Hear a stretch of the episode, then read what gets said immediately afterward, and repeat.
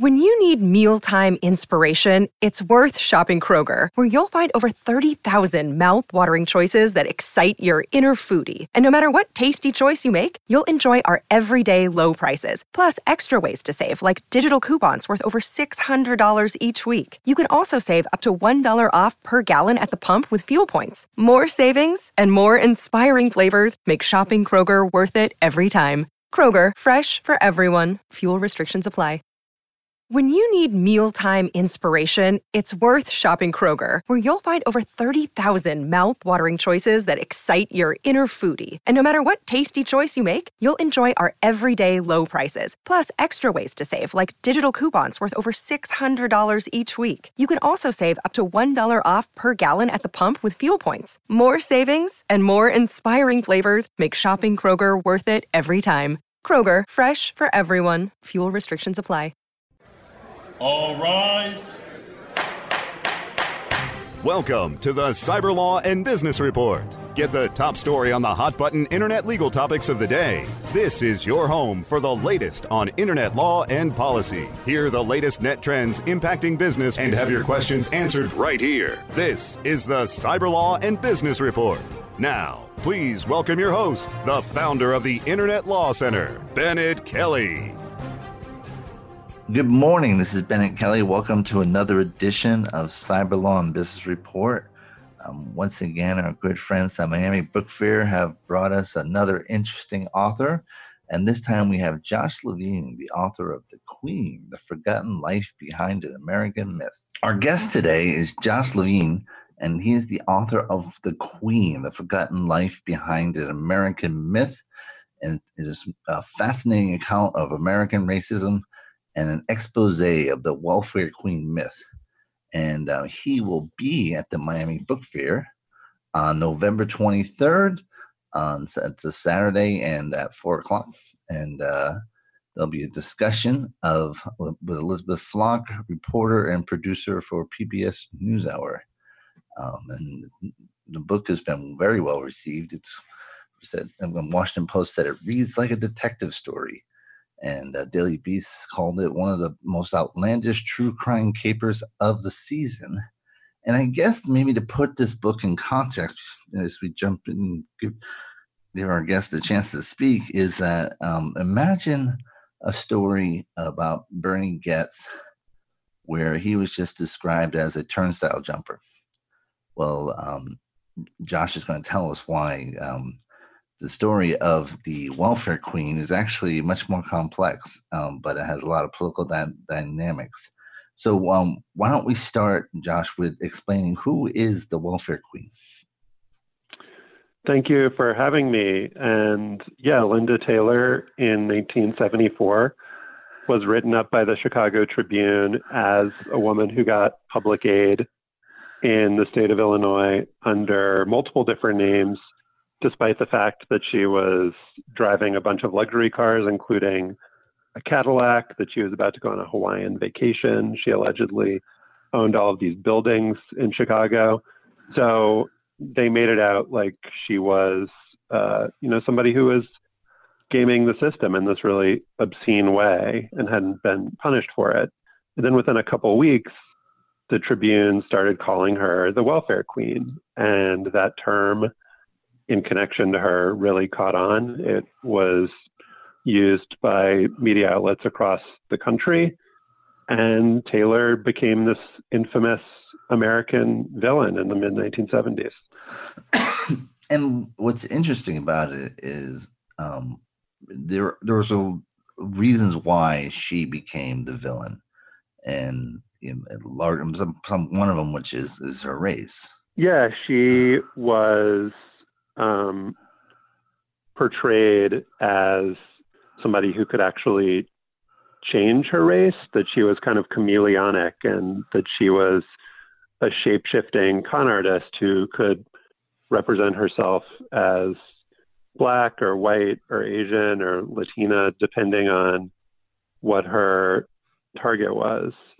And um, she was predominantly, you know, in the context of this welfare fraud case seen as black, though. Um, and this was a time when welfare in the United States was extremely racialized. Just the term welfare kind of connoted poor black recipients. And that was because in the aftermath of the civil rights movement, and there was also a related welfare rights movement, a lot of people of color were granted benefits that they had been denied before. And so even though um, black people were not the majority of welfare recipients, this notion that it was a quote unquote black program really took root. And the fact that Taylor was then seen as this notorious welfare cheat rendered uh, all welfare recipients, but I think particularly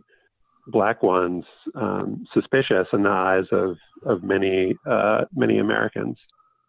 And, and, that's an important point to highlight: is that um, it was white Americans who, who, were the majority of welfare recipients, even though um, that was not how it was portrayed politically. Yeah, that's correct. And uh, there's a scholar named Martin Gilens who has a book called Why Americans Hate Welfare. Uh, and in that book, he documents how between the 1960s and the 1970s, the proportion of photographs in uh, news magazines in stories that are connected with poverty just shifted dramatically. That poverty was depicted as white in the 1960s.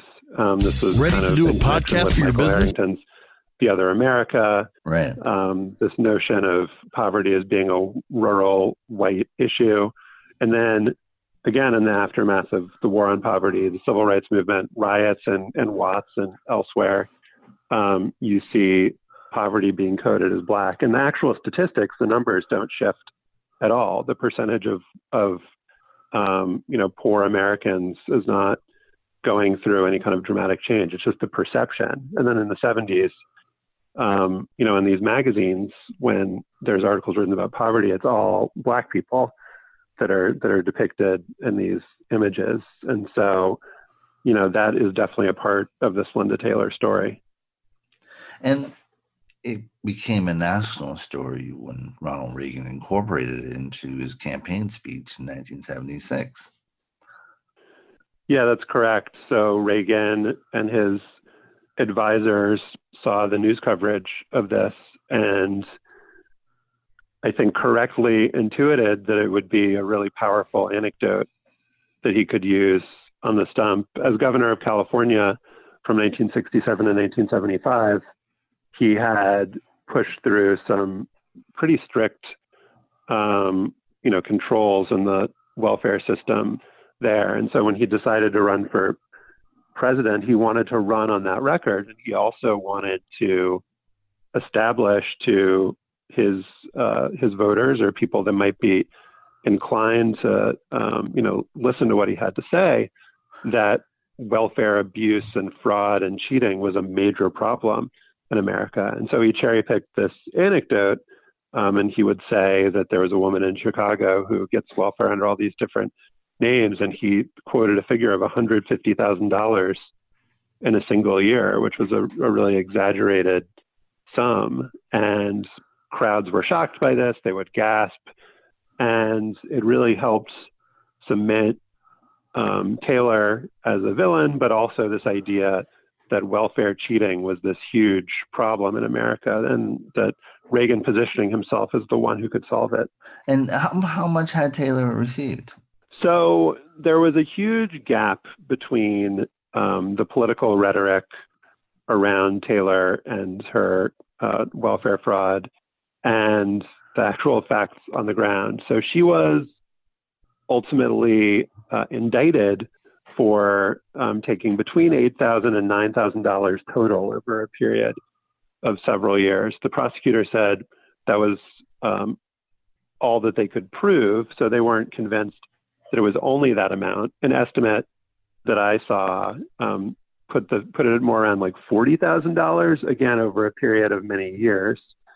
So uh, Reagan saying it was one hundred fifty thousand dollars in a single year. He didn't invent that figure himself. He got it from uh, state officials in Illinois, but those officials themselves had no like factual basis as far as I could find for citing that that figure. And so the you know it's it's important to note that Taylor did actually commit welfare fraud. She did not commit fraud to the extent that um, Reagan said that she did, and the welfare fraud uh, that she committed was not at all representative. It was an outlier case. And it also obscured other crimes that she committed that um, I believe were far more serious. Although a, a lot of those crimes happened later, right? Um, there was a, a mix, actually. So um, she was uh, accused, she was arrested for kidnapping in 1967, which was before Before, yeah. she was arrested for welfare fraud in 1974. In 1975, when she was out on bail after um, the welfare fraud charges, so just a year later, she was accused of homicide. Um, a woman that she was living with died under mysterious circumstances. Um, and so there were, she was a career criminal. And so she was someone who started, you know, her rap sheet began in the 1940s and it continued, um, you know, for decades after this welfare fraud um, charge and ultimate conviction. And one of the things I did in the book was I um, found out what happened to her after she was convicted of welfare fraud because she had just kind of disappeared. Nobody had really tracked down what had happened to her and what the real story was. And in fact, um, because she had disappeared and because Reagan continued to use this as a political story in 76 and then in 80 when he ran successfully, there was almost there was a belief in, in some media, liberal media, that this person didn't exist, that it was just someone Reagan had invented. Yeah, that was fascinating to me looking at the coverage. Um, you know, I started reporting on this in 2012 and finding that despite the pretty voluminous, you know, body of um, reporting on her in the 70s, that, you know, in the na- early 1980s, people were writing that the story was entirely fictional, that Linda Taylor never existed. And I think that was the, the reason that that writers said that was just because of Reagan's reputation and record of exaggeration. You know, we've already talked about, Right. about it in this conversation. And so Reagan was not really being given the benefit of the doubt for understandable reasons. And yet, um, the fact that, you know, Taylor was forgotten, erased from history, I think actually served to dehumanize her.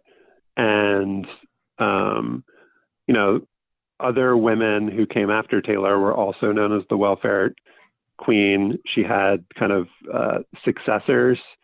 Um, and there was just this lack of curiosity about her as a person, both from the political establishment and from writers later who were seeking to discredit Reagan. Well, because she gave life to a stereotype She did give life to a, or a a trope stereotype. that they wanted to push. Yeah, and it was really pernicious the way in which she was used and the way that this one outlier story was, um, you know, deployed to make it seem like poor people were, um, you know, getting rich of public benefits, which is just extremely untrue, and was used to actually cut public benefits. You know, when Reagan became president, he would tell the Linda Taylor story as a way to argue that um, you know food stamps and aid to families with dependent children needed to be cut because these programs were allegedly beset by abuse. And so, yeah, the Taylor story, the way that it was told, was um, you know uh, actually extremely harmful. Um, and yet, the story uh, of Taylor, you know, the way that it was kind of sanded down if it had been if Reagan had mentioned, which he didn't, that she had been accused of kidnapping and murder, I think it had, it would have been more clear to the people hearing that story that Taylor was not representative, that she was this outlier, and that she Right. didn't kind of stand in for anyone but herself. And then that's why I, opened with imagine you know Bernie Goetz being known as a turnstile jumper and not for the you know being being uh, who he was um, in terms of shooting kids on the subway. But this is um you know here's someone who's actually had a life of crime and is, is known for a, a rel- relatively minor uh, offense in relation to her, the other offenses. Yeah. I, so Taylor's victims, um, you know, she had institutional victims. She was taking money from the public purse, but also, you know, the the woman that she was accused of killing um, was a black woman who lived on the south side of Chicago at a time when, um, you know, there were more murders around that time. There were 970 in a single year, far more um, than in any other year in the history of Chicago. And the, you know, mainstream, predominantly uh, white journalistic institutions of Chicago didn't think this was particularly interesting or, or a scandal that this woman was killed. And so um, the welfare queen image was so powerful, and this idea of welfare fraud was so, um, uh, you know, con- considered such a violation that it even could overwhelm um, a potential murder. Um, and I found that just to be totally um, shocking. And yet, um, that's Linda Taylor's story. And why why didn't the press jump at the story? I mean, here's someone who who had, had definitely sold a lot of newspaper copy, um, you know, a front page coverage of her her trial. Why why wouldn't the press want to publicize this further? There were isolated stories about kidnapping charges and about the homicide allegation, but they just weren't followed up on. And they never made it into the national press. And I think that was partly because of the way that Reagan told the story. He didn't include any of that information. And so when Taylor became a national figure, these other allegations weren't really attached to her in a prominent way. But I think um, it was because, uh, you know, her victims were not people that were broadly um, really cared about or seen as important. And they didn't, you know, really, the, these allegations didn't really fit into this larger national story or idea. Um, there wasn't kind of a larger point to be made um, about it. And actually weakened the larger point by making it clear that Taylor was an outlier. So she fits into this this idea that welfare abuse, welfare cheating is kind of causing economic problems in, in America, that it's making the hardworking American taxpayer um, poorer. Um, and that idea was really appealing to people at a time when the economy was really bad. And so that was the story that was told. Yeah, and I mean, 1980, you had the recession, and in 76 when you know reagan emerged in the challenge against ford you had a lot of high inflation a lot of um, you know, there were oil shocks and um, the economy was rattling from the uh, re- removal of the price controls imposed under nixon and know, there was a lot going on in that era and then just the whole dramatic change that had happened in, in terms of you know the political shifts with the civil rights for um, you know, African Americans and women. Um, you know, Reagan kind of appealed to a certain sense of racial resentment. Yeah, exactly. I mean, you make a great point about um, the inflation and oil shocks in the mid 70s. It was a time when a large proportion of the American populace was looking for somebody to blame for, um, you know, wasn't the most happy time in America, and the poor, you know, people who don't have that much of a voice in uh, the media and political life were a convenient target. It's reminiscent to me of a lot of the rhetoric around undocumented immigrants today, where you have people who, um, you know, even in communities where immigration isn't really that prominent, where there aren't that many immigrants, it's still kind of powerful political rhetoric to blame immigrants for um, whatever problems are in the, the community, economic issues. And so, I, you know, I think that's just a trend that recurs throughout American life, even if the target changes. So, what made you want to, uh, I guess, unmask or re- revisit the welfare queen? Fascinated by American political history, and I had not lived through this period, and I had known the term welfare queen, but I hadn't known that it had originated with and been connected to one person in particular. Um, and so that just on its face interested me that I hadn't known that. And then when I went and looked back at the coverage and I saw that Linda Taylor had been infamous for really about a three year period in the mid 70s, but her entire life before that and after that was really unknown. It just seemed like, um, you know, uh, a, a really alluring task for a journalist to, um, you know, go and try to sift fact from fiction and and figure out what, if there was anything behind the rumors and innuendo behind her, and also just to try to humanize this person who had been so dehumanized. And I think humanizing doesn't mean make the person look better than they were. Um, it's actually telling the full story and the full scope of their life and not reducing it to a trope. Right. Now, um, Reagan, you, I've, I've seen some of your other writings where you talk about the 1980 campaign and, and Reagan um, using racial resentment, particularly his opening speech and um, I forget the county, but near Philadelphia, Mississippi. Um, yeah, Neshoba County Fair. Yes. Um, you know, using the phrase states' rights, where you know the four civil rights workers had been killed only you know 16 years earlier, um, was was the welfare queen part of that speech? She was not a part of that particular speech. She was cited um, in other parts of the 1980 campaign, but it's important to note that in that states' rights speech and in, you know, when Reagan would talk about Linda Taylor, he wouldn't explicitly talk about race. He actually wouldn't use the term welfare queen. He did use it a couple of times, but it was not a part of his standard stump speech. And so there was a kind of, you know, deniability there that um, the folks that were listening to him knew what he was talking about and referring to.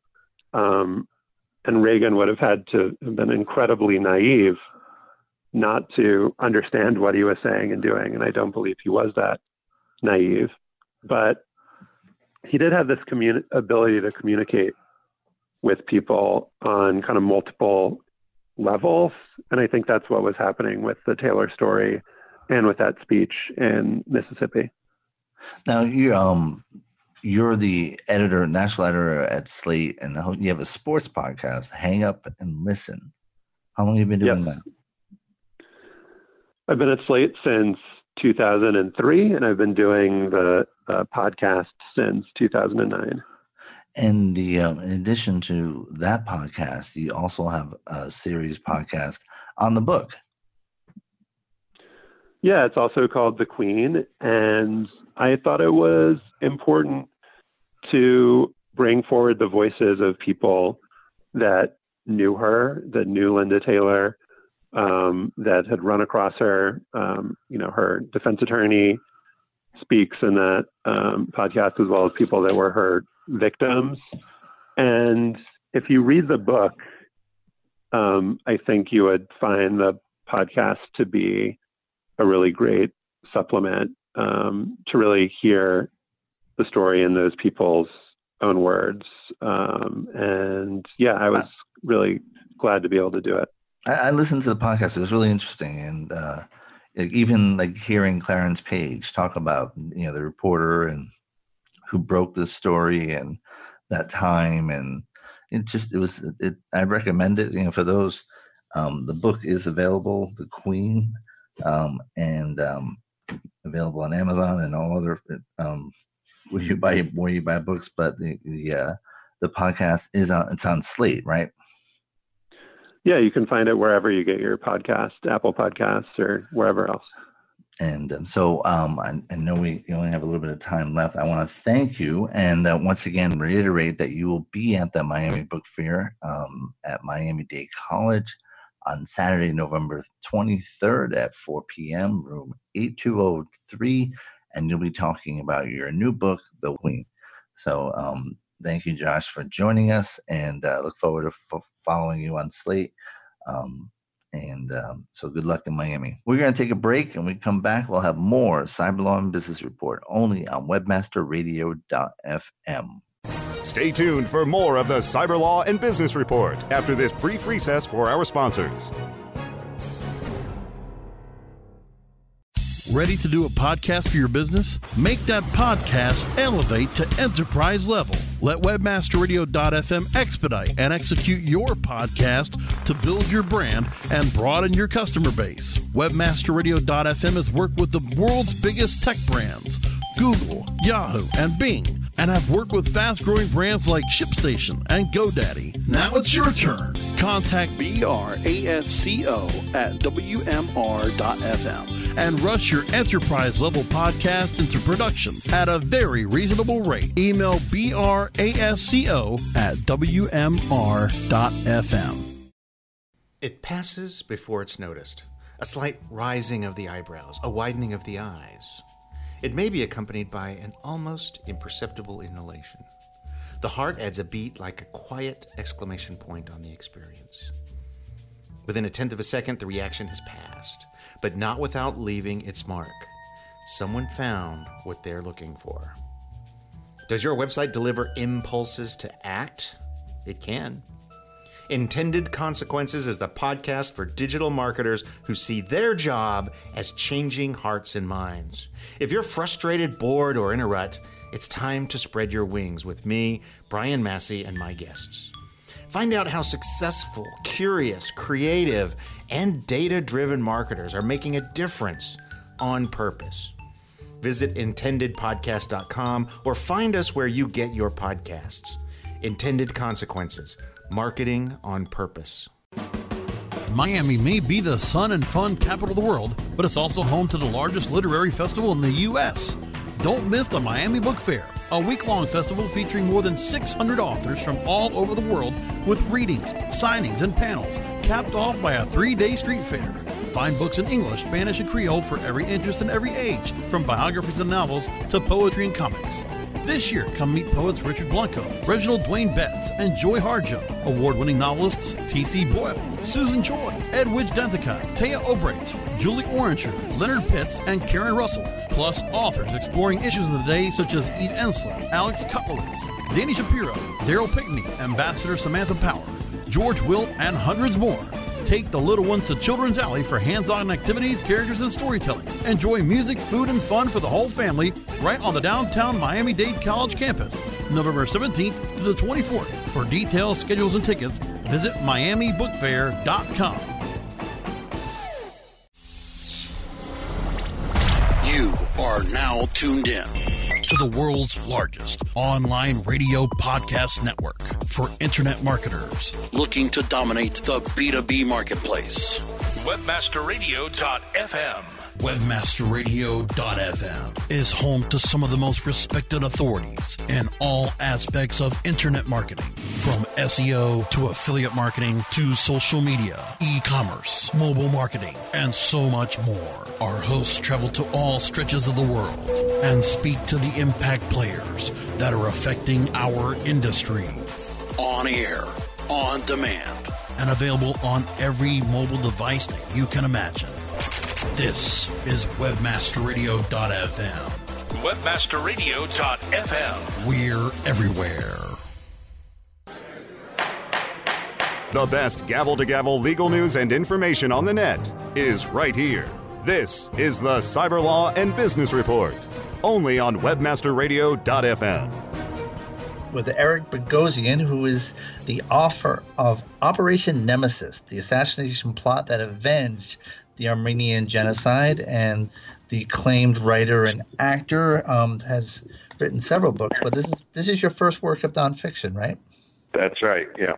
Now, one one thing you mentioned is that not only were the the killings, um, you know, kind of retribution, you know, there some you know in vigilante justice for people from the Armenian genocide who, who had escaped because of the confusion of World War One.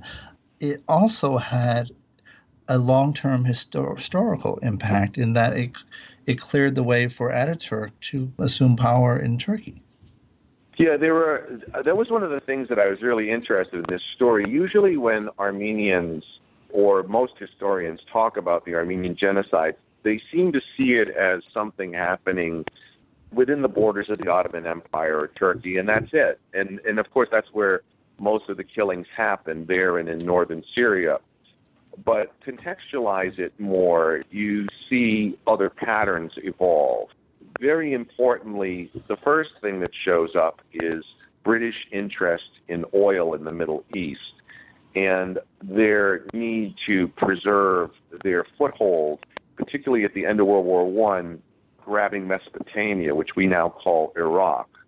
I don't know if it's a coincidence, but the day after Talat is killed on March 15, 1921, on March 16, 1921, the country of Iraq is born in Egypt, in Cairo, uh, and friends of some of the men who aided and abetted the Armenians, British intelligence agents, a man named Aubrey Herbert and Gertrude Bell, Lawrence of Arabia, all these people are friends with each other. They are very much responsible for establishing this new country of Iraq, which, of course, is basically a big oil barrel in the desert. That's what Iraq is. It's not a real country.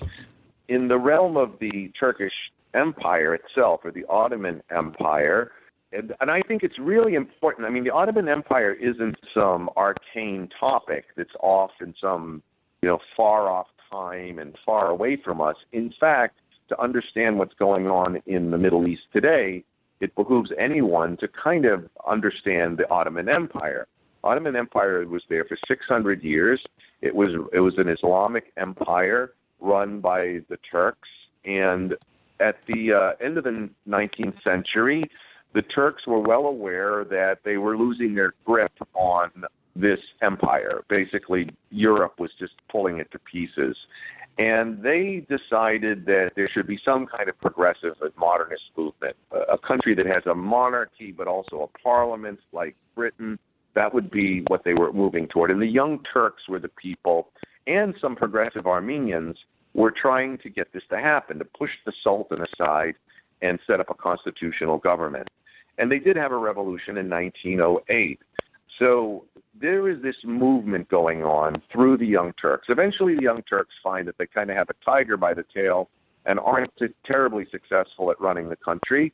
And uh, eventually, during World War One, decide that somehow killing all the Armenians is going to move their chess piece across the board. They're going to take away what the Armenians own, and they're going to Turkify, that's their term, Turkify the country.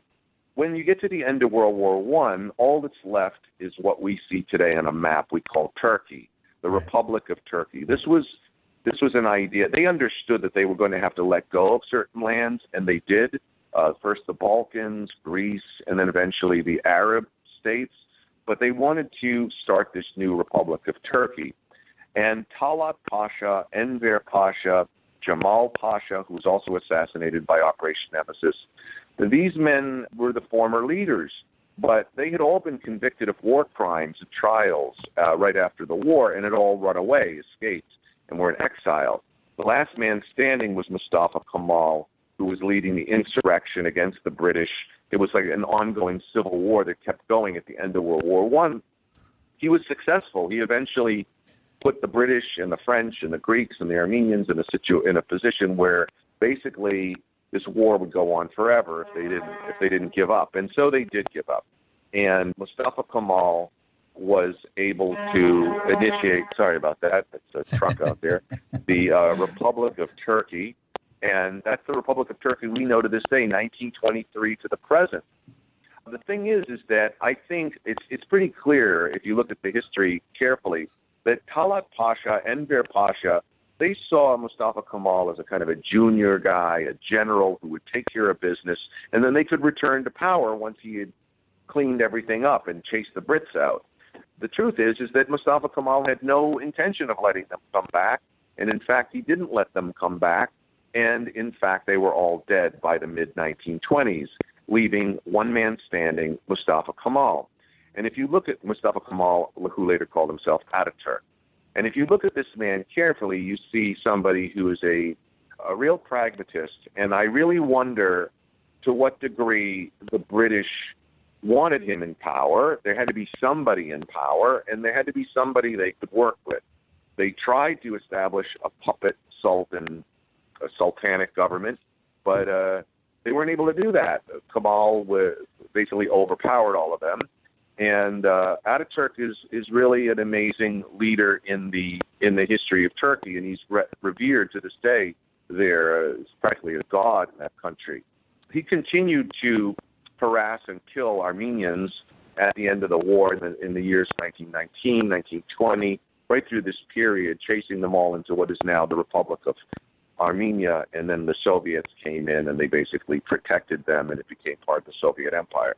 At any rate, if you look at this from that perspective, Operation Nemesis basically does the dirty work that Kemal needed to have done. I mean, I don't know if he needed everybody killed, but he wasn't planning to let those guys back into the country. He was going to take it for himself, and he did.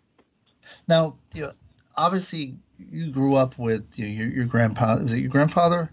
Was a survivor yes. of, of the, the genocide, and you know, growing up in the era that we grew up in was also the post-war era. We became aware, aware of the Holocaust, and you know, I just remember hearing this this never again. It's never going to happen again and then you know Cambodia happens. Okay, well that's over there, and then it happens again in Europe with Bosnia, and then Rwanda, and you know as you being someone who has gen- genocide very much part of your your culture and your cultural identity.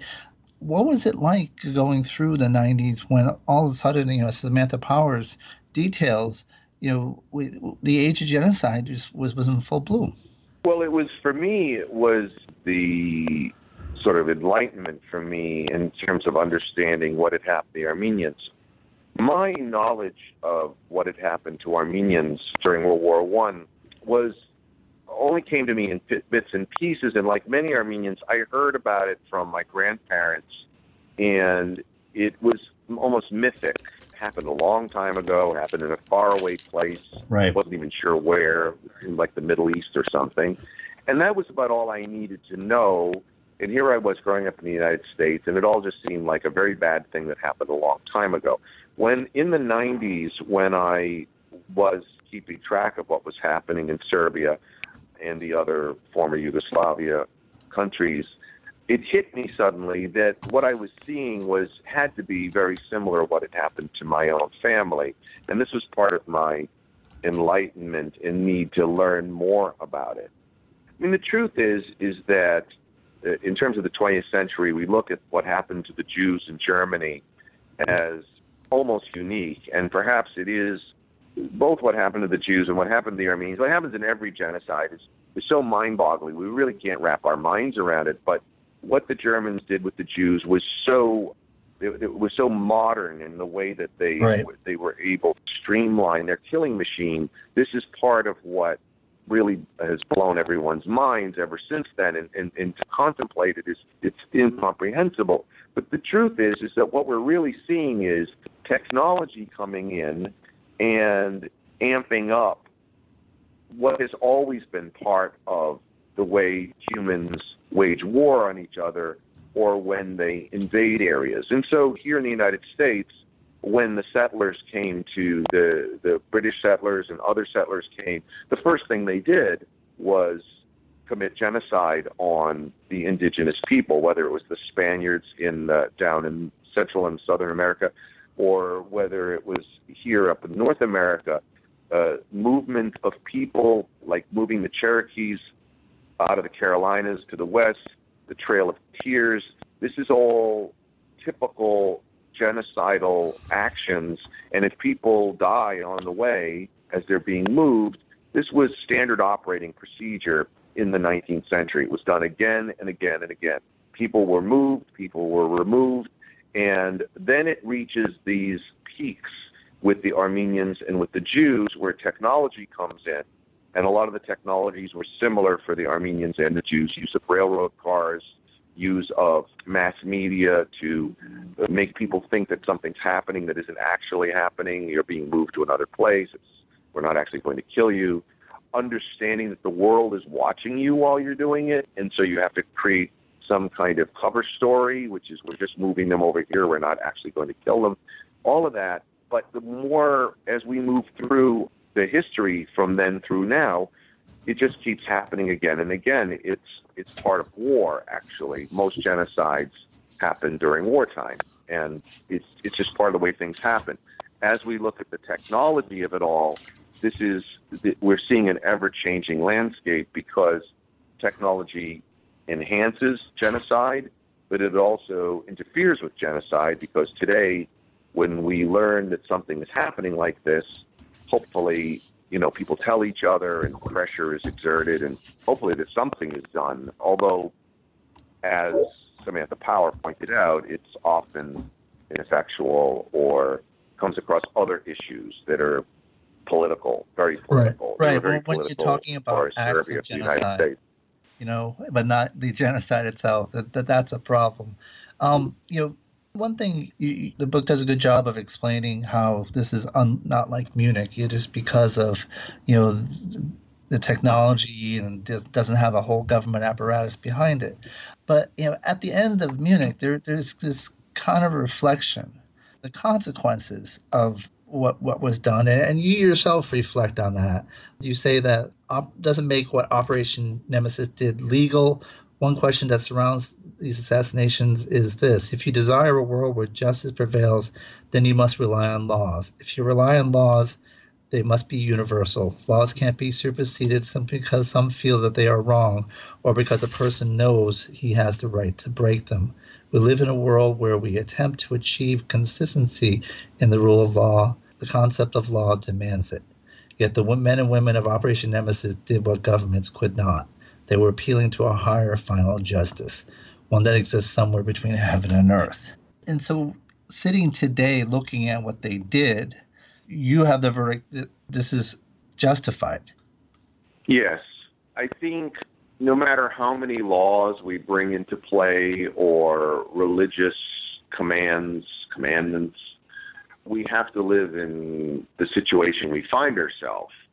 What is happening in the case of uh, the Turks versus the Armenians during World War One, or the Germans versus the Jews in World War Two, is a very modern thing because you have leaders who can insulate themselves far above the the victims and put into motion these massive forces simply by their will to do it. Talat clearly, from interviews with Ambassador Morgenthau, is quite glib about what he's doing to the Armenians. Uh, I don't know enough about the Holocaust to really. I've read various quotes from Nazi leaders, but they were very careful about what they said. The, the, the, the point is is that if there's any definition of evil, these are evil actions. And because they are structured in such a way to insulate the criminals from the crime, there may not be a legal way to get to them. And so I think you have to take each case in and of itself. And in this instance, and I talk in the book about acts of violence that I can't support because in the 19 uh, in the decades later there were assassinations of Turkish diplomats which I don't think anybody in their right conscience can really support this because these these men I mean to kill these Turkish diplomats in the 1980s, these men had nothing to do with what happened to the Armenians in 1915. They may have inherited the structure and they may have continued to deny the, the genocide, which was reprehensible, but to gun them down is a different, it doesn't seem right. I, no. I, I mean, I think every person has to look in their heart of what they think is right and wrong. And sometimes it is going to extend, those ideas are going to extend past whatever normal structures of law we we've established. Quick, real last question. You, you mentioned earlier on that your grandfather said, "If you see a Turk, kill him." What happened the first time you met a Turk? Yeah, he. I first heard those words when I was a little boy. I was probably four years old when I first heard it. I first met my first Turk when I was a freshman in college at the University of Chicago. Somebody introduced me to this guy. They said he's Turkish, and today I have no idea what I thought I was thinking or doing, whether I thought I was being clever or whatever. But I, we were at lunch in the cafeteria. I leaned across to him and I said, "You better keep your door locked." At night. And the guy, the blood just ran from his face, and he never spoke to me again. I, I think that was not cool to say that to his student. Um, what would have been more productive would be to have conversation with him about his own history, because we are talking about Turkish history. Right. But they need to know it too. If they don't know it, they can't be fully who they are. And since then, especially working on this book, I've become friends with um, many uh, Turks and significant Turkish scholars who've done very, very important work. Taner Akçam being the number one on on this topic of the genocide. And uh, you know, they need to own it. They do own it. Those people do the work that they need to do. Just like in this country, there had to be somebody who said, you know, the Indians are not bad people. We did bad things to the Indians. Here's a book, you know, Bury My Heart and Wounded Knee or whatever yeah. the book is. And we learn. We learn what had happened. We need to learn our own history. And likewise, the Turks need to learn their history. Well, it's spelled out in Operation Nemesis. Eric Bogosian, I really want to thank you for joining us. And um, I hope you do consider making it into a movie. Um, thanks again. Uh, yes, we're working on, and I'm at the Miami Book Fair, I guess, um, very soon. I think the 21st. So, thank you very much. Thanks. Take care. Thank you again, Josh, and best of luck in Miami where you'll be speaking at the Miami Book Fair on Saturday, November 23rd at 4 p.m., room 8203 in Miami Dade College, talking about the Queen, the forgotten life behind an American myth. And um, so, good luck there, and uh, everyone check out the podcast. It's on Slate and then wherever else you may listen to um, your podcast.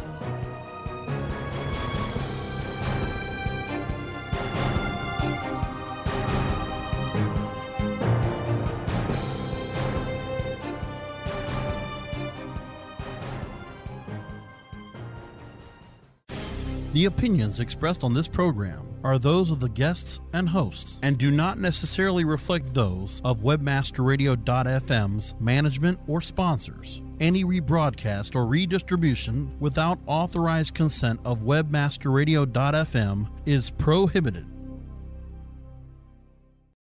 When you need mealtime inspiration, it's worth shopping Kroger, where you'll find over 30,000 mouthwatering choices that excite your inner foodie. And no matter what tasty choice you make, you'll enjoy our everyday low prices, plus extra ways to save, like digital coupons worth over $600 each week. You can also save up to $1 off per gallon at the pump with fuel points. More savings and more inspiring flavors make shopping Kroger worth it every time. Kroger, fresh for everyone. Fuel restrictions apply.